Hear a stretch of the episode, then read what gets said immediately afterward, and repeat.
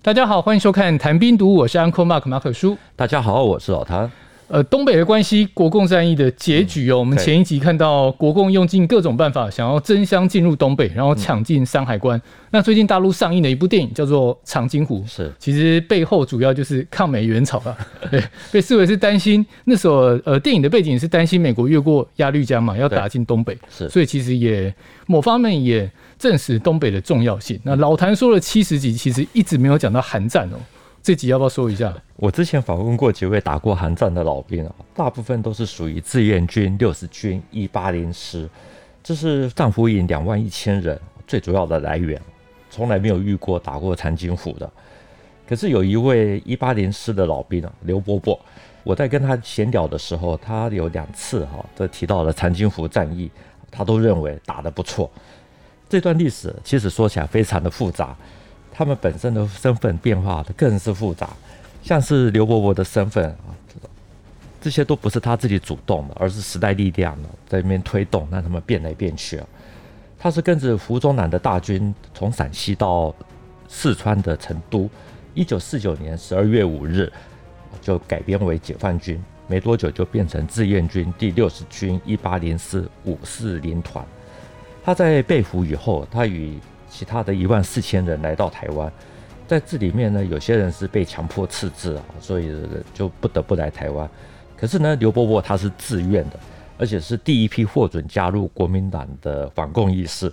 刘伯伯说，他们以前在战俘营的时候彼此会交流，他才知道长津湖战役。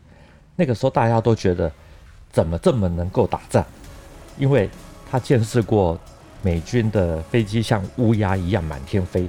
还有坦克大炮的这种威力，所以以志愿军当时的装备条件来看，第九兵团能够打退美军精锐的陆战队一师，美国陆军步兵七师第三十一团，也就是北极熊团，就算没有全歼，已经很不错的。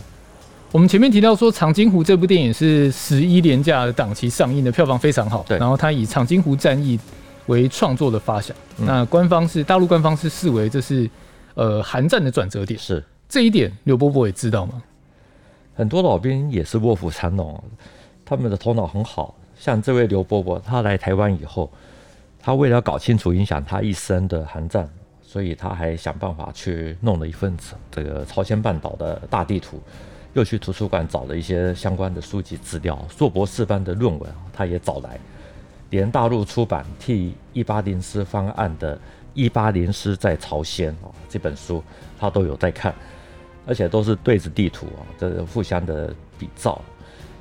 其实他们对韩战的了解程度啊，其实是比我们还强。他自己也说，有些当年走过的地方自己也不清楚，因为都是晚上行军，也没有纸笔可以记录。可是多找几本对照。就可以慢慢的把自己过去的历史给它重建起来。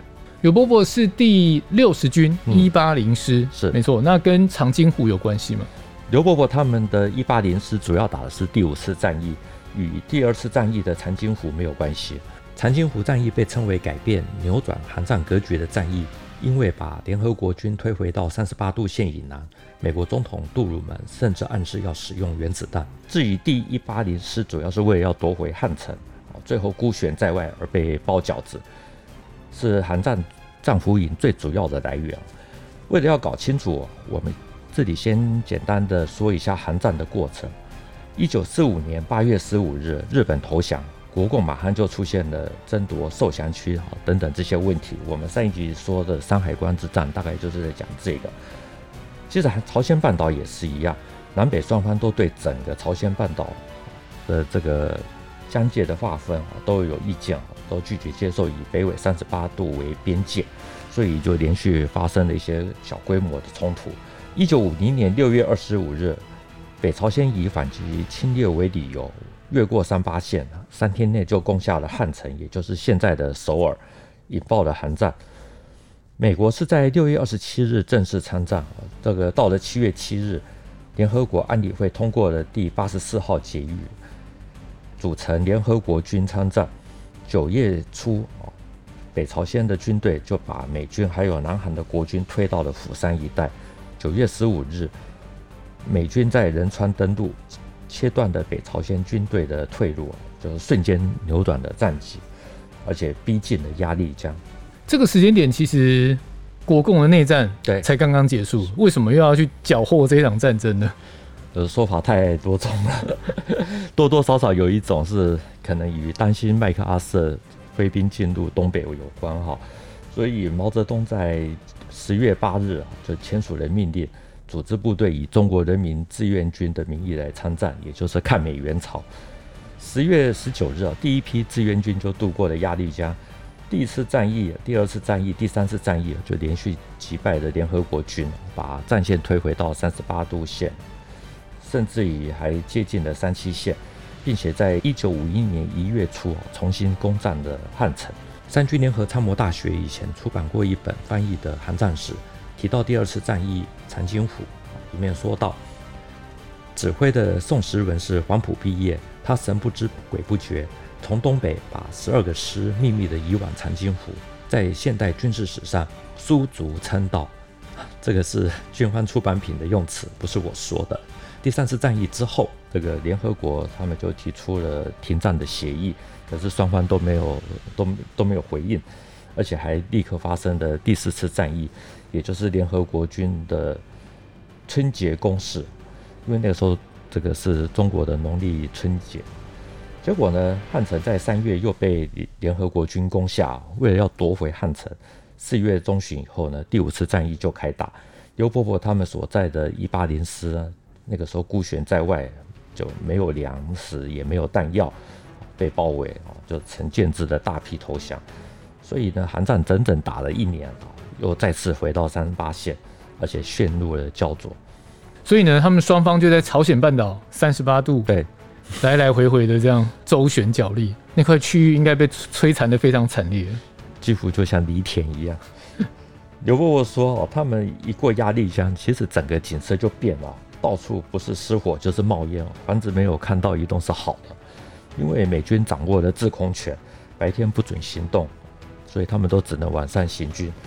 白天飞机就来轰炸，一靠近江边还好一点，还就他说还有饭吃。等到走了三四天以后，白天就连饭都不敢煮，因为你煮饭会冒烟，一冒烟飞机就来炸，或者白天你在路上走。就看到了一个人啊，美军也来轰炸，甚至于有烟瘾的人要抽香烟，他说也得躲起来，而且还要用手捂着，不能够露出一点的火光。他说这否则就一定会挨炸。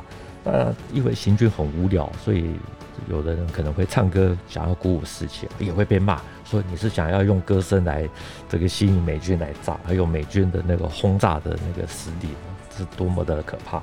他说：“美军的飞机大炮虽强，可是也有相当的死伤。他记得有一次经过一座山的，看到了一具带着钢盔的美军尸体啊，走近一看，人都风干了，没有臭味，而且他还衣着整齐啊。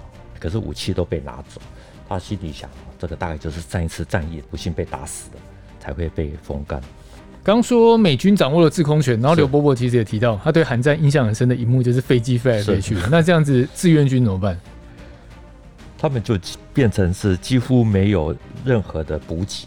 好，不其实不是说没有补给，而是因为没有制空权，所有的补给都被炸掉了。他说有一次他们被包围以后呢，看到了一架美军的 F 八四。这个一个俯冲就把火箭弹很瞄很准的打进了一座火车山洞里面去了。那个山洞里面呢，大部分不是伤兵，要么就是囤换囤放那个弹药或者粮食啊，就马上就爆炸燃烧啊，所有的物资当然就没有。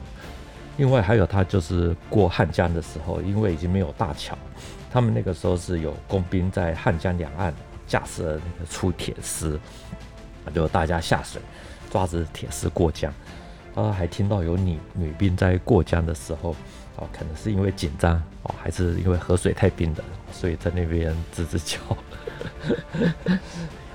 好，我们刚刚说美军掌握了朝鲜半岛的制空权，然后老谭有说用 F 八四俯冲可以把火箭打到山洞，炸毁了物资。这样听下来，其实美国是拥有绝对的武力优势，要赢应该是不难的。那这跟刘伯伯被俘虏是有因果关系的吗？刘伯伯说：“他们在进入朝鲜第一个阶段就是去打汉城，还记得经过了京畿道的义政府市啊，走啊走啊，就感觉到说，哎，隔了一座山就是汉城。可是呢，他们被美国的飞机轰炸，还有大炮打的，没办法，晚上又撤退。后来呢，一八零师奉命去掩护三兵团的彩号，也就是三换啊，要撤退，结果就延后渡江，就被包围了。他在很久以前写的一本两三万字的个人回忆录，他提到被俘之前，有这些描述，我念给大家听一下。他里面写说，我们已经两天没有吃任何食物了。班长带着射手，将机枪架在人线上。右侧山脊上面有韩军上来，班长下令开始射击，把那几个人打得连滚带爬下去。敌人不一会儿又用六零炮炮打了几发，一会儿敌人又上来，除了我们机枪继续射击，七点的指导员还命令某班长带兵从山人侧面走过去，用手榴弹将敌人打下去。整个一下午，我们带来的三千发子弹都打光了。刘伯伯说：“哈，因为这些粮食弹药都是要自己背，最多就只能背七天份。你后面如果补给跟不上的话，你前进三天，三天一过，你就一定要退回，否则的话你就会断粮。像他是重机枪手出发的时候，他们就只有三千发子弹。那他一直到了第五次战役要开打之前，曾经试射过啊一发。刘伯伯说他。”扛了一顶机枪，然后带了三千发子弹，嗯，但是在第五次战役发生之前，他只试打过一发。是，这个其实他是他们那个班是重机枪班，就是一个班只有一挺重机枪，然后就总共就只有三千发子弹。总之呢，他们是奉命掩护三兵团的彩号，也就是三兵哦，这个要撤退，所以他们延后渡江，结果就因为通讯不好。所以整个师就与上面失去了联络，后来就被联合国军给包围，打到最后呢，完完全全的弹尽粮绝，建制都乱了。可是他们还是突围到北汉江附近，他们在那个山坡上可以看到江边都是美军的汽车还有坦克，可是就是过不去。哦，到了晚上，这些汽车坦克都还开着灯。但照这样讲，不是最忌讳曝光自己的位置吗？你晚上这样开灯，不是很危险吗？这个，这个，因为美军已经搞清楚志愿军的战术啊，就是知道他们就算能打，最多只能撑七天，底都摸清楚了。对，等于说，呃，既然都已经七天已过，知道说他们根本都没有任何的弹药，所以晚上也开着灯，就是要防止这些志愿军这个趁着夜色这个渡江。如果说他们在北汉江附近的小山坡上面，最后的时候，这个山下有枪声响起。山上的美军的冲锋枪啊也响了，那他们就停下来。那前面的人就向后面的人传话说：“把机枪好这个拿上来啊！”意思就是要突围。事实上呢，他们一一发子弹都没有。这个时候呢，美军的飞机又在上空啊，这个用中文广播，他说：“我们有飞机，有大炮，希望你们赶快投降。”因为完全没有任何的突围机会，所以排长就下令说。把枪丢了，把枪丢了，他就和其他人一样变成了战俘。这发展也是急转直下，本来要用一把空机枪跟人家对干，然后就哎、欸，我们投降吧。刘伯伯说：“哦，他们打第五次战役，连续多天在没有吃的之后才投降。哦，这个使使得这个韩战的战俘一下跳增。哦，他有一份。”战俘人数表可以看得到，在一九五一年三月，被俘的人数是一六七二人，到了四月就翻倍，五月就跳增到八千人，六月到了一万七千人。啊，从一九五一年六月到一九五三年七月，两年也不过才增加四千人，所以这两万一千人啊，在后来在战俘营里面，其实是有很精彩的故事啊。来到台湾有一万四千人。哦，大部分就是他们这个一八零师，所以我们先不讲韩战的死伤等等，至少中国的出兵又把美军打回三八线。可是，一八零师被围困哦，几近覆灭，就成为一道伤疤。所以很多大陆的居民就说啊，一八零师不会打仗，丢了脸。可是胜败乃兵家常事啊，对不对？那为什么会有不会打仗这种论调出来？因为有长津湖或之后的三甘岭，所以就相对的一八零四就打得不够好。我与刘伯伯前后聊了几次哈，这个他自己说没有粮食其实是最主要的原因啊，他们都是吃炒面啊，这个炒面呢不是现在餐厅卖的什么牛肉炒面啊之类的啊，他们其实是用高粱米、玉米这些粗粮炒过以后再把它磨成粉，磨得很粗啊，也不是很细。因为物资缺乏，说连盐都没有加，因为他们不敢烧火，怕飞机轰炸，就只能在山沟里面随便找些水啊，就是这样和一和拌一拌啊吃下去。因为营养不良，晚上会得那个夜盲症，走路都是眼睛模模糊糊的啊。因为缺乏食盐，所以走路都轻飘飘啊。他说想逃都逃不动啊，有吃的逃也可以逃得回去。让他记忆犹新的是，他们后来放下武器以后，经过美军的炮阵地附近，看到有那种打过的那个炮弹弹壳，堆得像小山一样。他说，那个时候大家就私底下这边窃窃私语说：“他妈的，老子如果有这些炮弹的话，哪里会打输？”他算是自愿来台湾的哈，可是他也认为啊，台湾人很多人其实不了解韩战。也不了解反共意识内部的复杂情况，呃，大陆很多人呢也不清楚一八零师当时的这种实际的情况。实际上呢，还有四千人能够从美军的包围圈里面这个突围出去，他认为说也算不错了。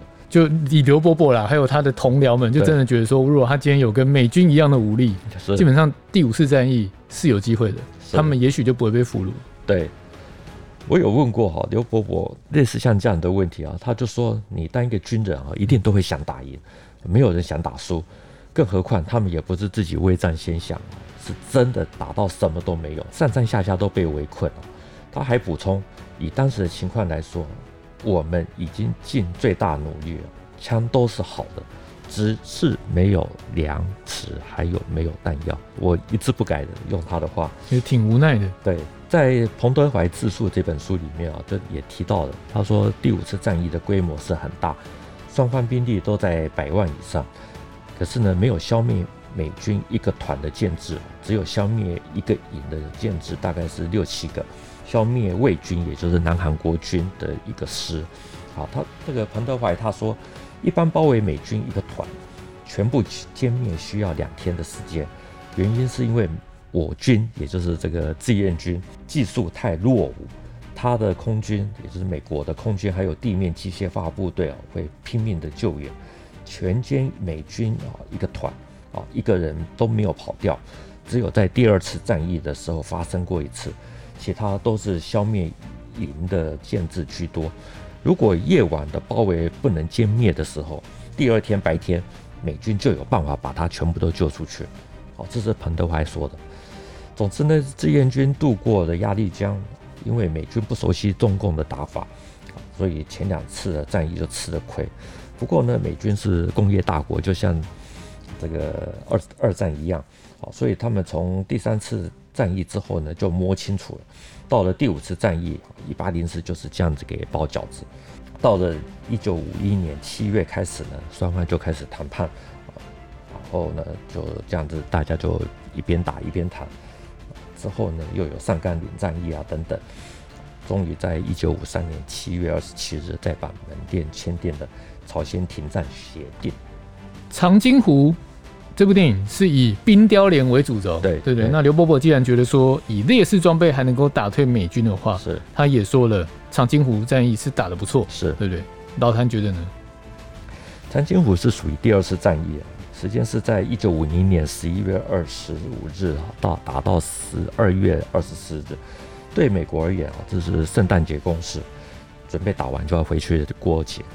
这场战役分为东西两个战场。十一月二十五日在西面战线啊，志愿军第十三兵团在清川江啊，这个击退了南韩的国军，然后又逼退了美军第二师。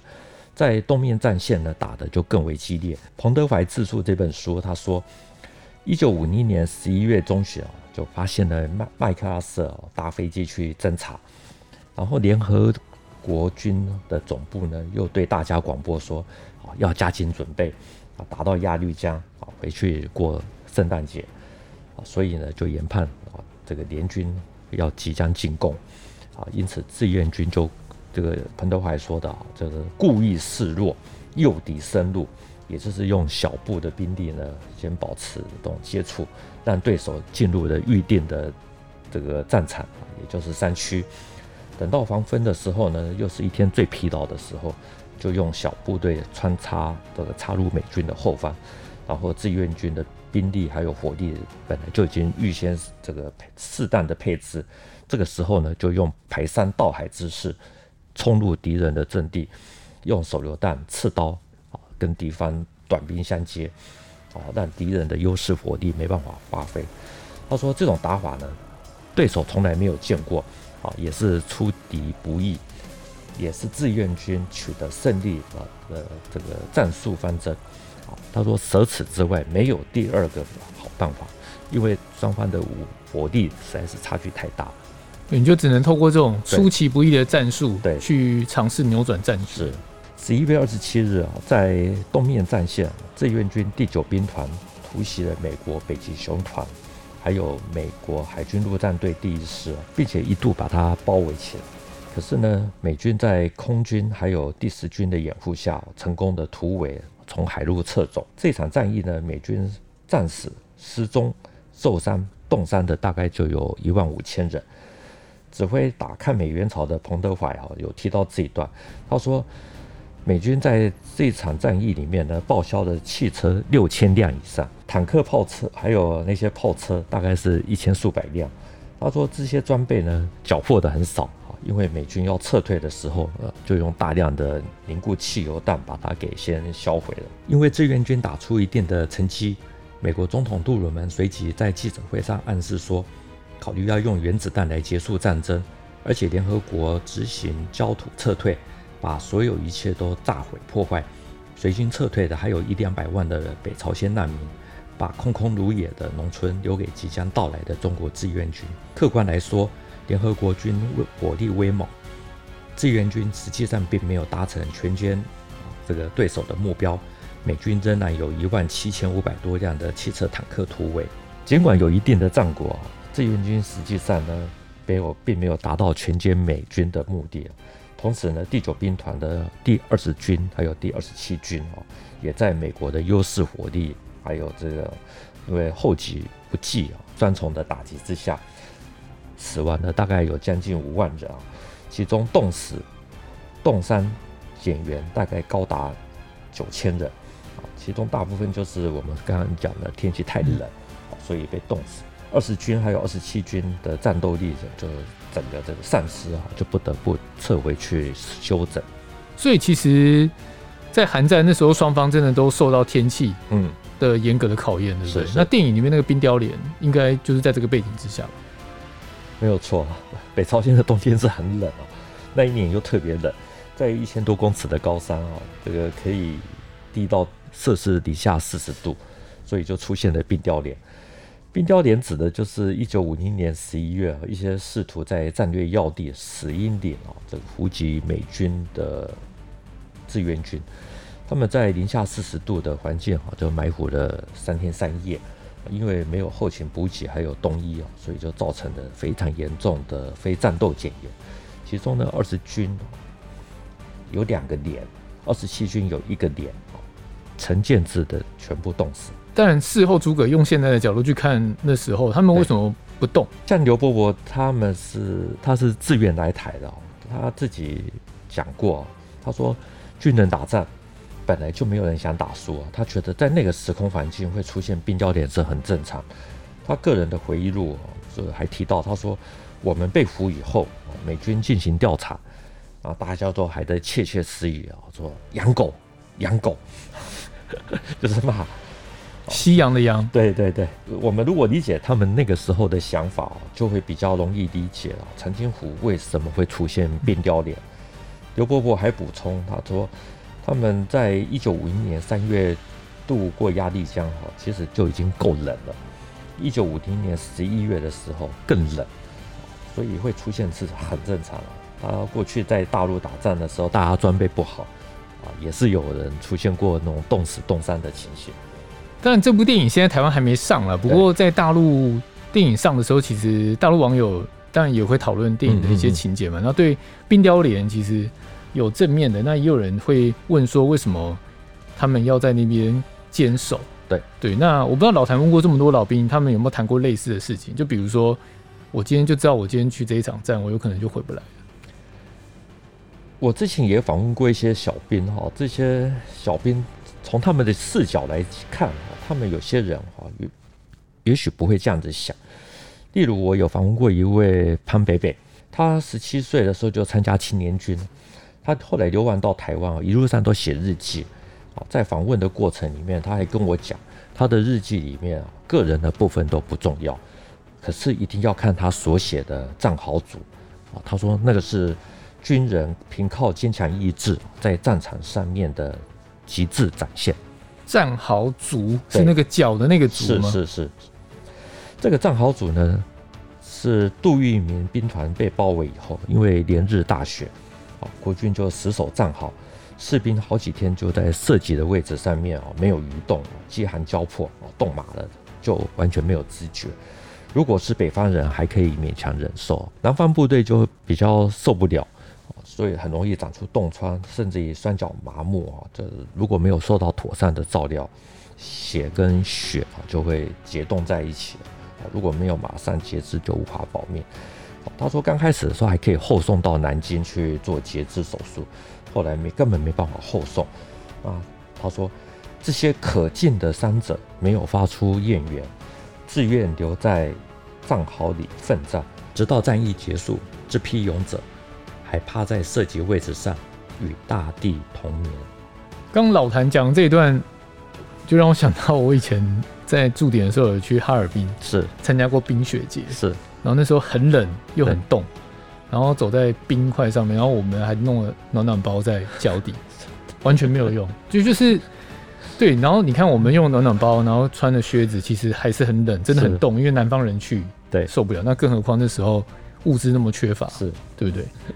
好，回到节目上哦，所以他这个战壕族其实感觉上也跟冰雕连是蛮像的，对对，对，都是很在战场上会出现的一些很英勇的行为。嗯虽然可能是这个政治立场不一样，解读就不同了。对，我们看历史哈，如果对藏豪主是持肯定的态度哈，那么其实冰雕连也没什么好说的。就好像说以前我们也提过，就如果你对淞沪会战这三个月投入了八十万大军啊，用人海去拼日军的火海，好，那长津湖这种打法其实也是一样的。